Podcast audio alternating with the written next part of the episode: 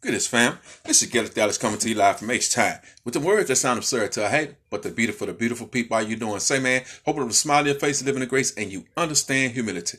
Now, dear community, today's topics is a little different. And my topic today is, are black men over aggressive or is the trauma passed down through generations? And the reason why I say are black men overly aggressive or is it the trauma passed down to generations dealing with slavery and just outside of slavery, we're not just going to stick to racism. We're going to stick to the problems in the black homes of America, the division of the mother and father, the miseducation of the Negro passed down to the children and that being passed down to their children, you know, to gang banging and drug dealing and prostitution and stress and worry, you know, emotional discomfort where they're just not connected with nothing, lack of spiritual growth. There's a lot to go in to creating an aggressive black man.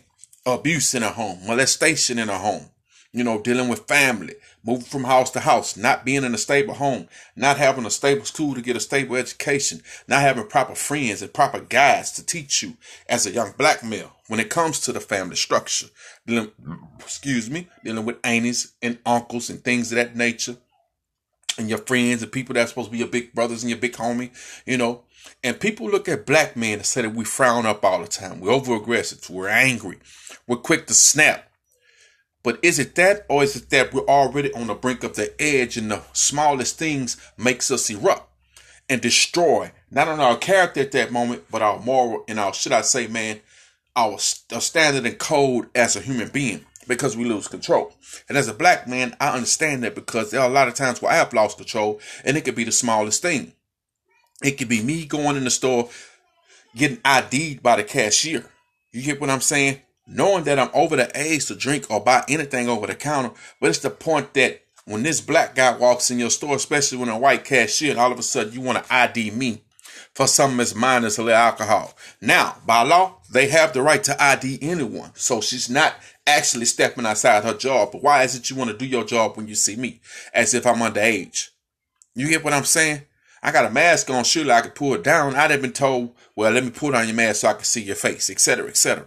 And to the point to where I just, and I snap, I go off. Just giving you a minor example of what can happen to trigger a black man in a society where whites are behind the counters at stores and they profilers, Vietnamese and Japanese, they profilers in China. They being profiled because they consider us thieves. But are we the thieves or are you guys the thieves? The Caucasian and everyone else from stealing from us and our culture. Even the Queen of Britain. You get what I'm saying? Queen Elizabeth has treasures from Africa up in her kingdom. You get what I'm saying? That was stolen. What if we went on the tail and said we want to take back everything that was taken from us? Whether it's from ideas to cooking process to anything. What would America have, especially the white America?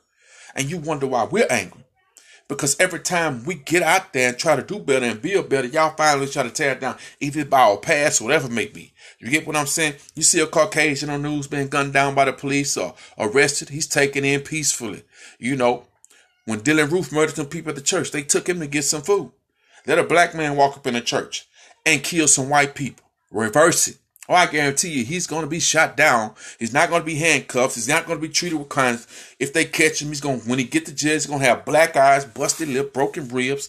You get what I'm saying? Everything's going to happen to him, and y'all expect us to just take that in silence. That's another way to trigger.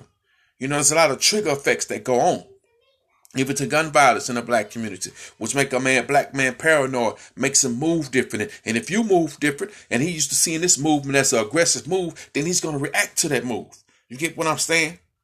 So you got to understand the nature of a black man, the community that he's in, and everything around him that helped him evolve into the person that he is. And not everybody in the black community evolves out of this a strong black male.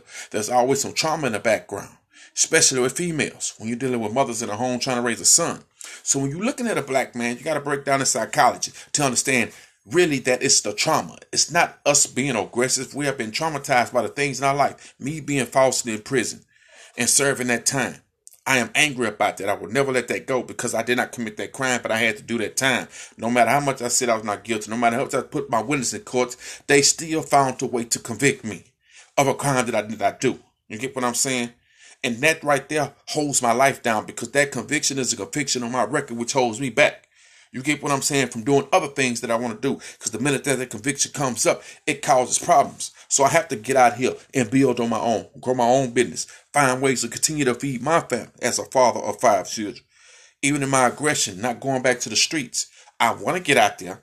But is it really worth to go get me a pack or a gun, stick up somebody, whatever it may be, get that quick bag? You know what I'm saying? Is it worth it? Or am I going to go out there and end up not coming back in the process and end up going to jail or whatever? Anything can happen. Because when you're out there in that dope game, in the game period of the streets, it's a 50 50 chance. You're taking chances every time you move. There's nothing free about being in the streets. It's a game of chance. Everything you do, everywhere you go, because you have to move with the work and the pistol. And you got to be around certain crowds, certain environments, certain neighborhood to get your money on. Which means that you got to come a creature of the dark, a creature of habit, etc., etc., etc., to survive out there in that jungle of the streets which creates another process of a black man who's trying to survive. And that aggression now comes from a whole nother place because he's tried everything else. I'm doing it my way now. You may not like it as a society, but it's a game that's been played for a long time. Caucasians have been doing it for the longest. They the ones bringing the drugs in, allowing them to come through through the borders and things. They know what's coming through, but every still now and then there's a drought in America where drugs are capped and borders are shut down because they got to make their little quota, got to make it look good, make them big busts, you know what I'm saying? But all the while, really, them busts are just a facade because everybody involved already know what's going on. Do them people actually do time? We don't know what's going on. My thing is that when you look at society as a whole, you look at what black men have to go through, you got to understand that there's some form of aggression, but it's trauma that causes that aggression. And when you understand that, you know how properly approach a black man and to treat him when you see him. Because you want this black man in your society.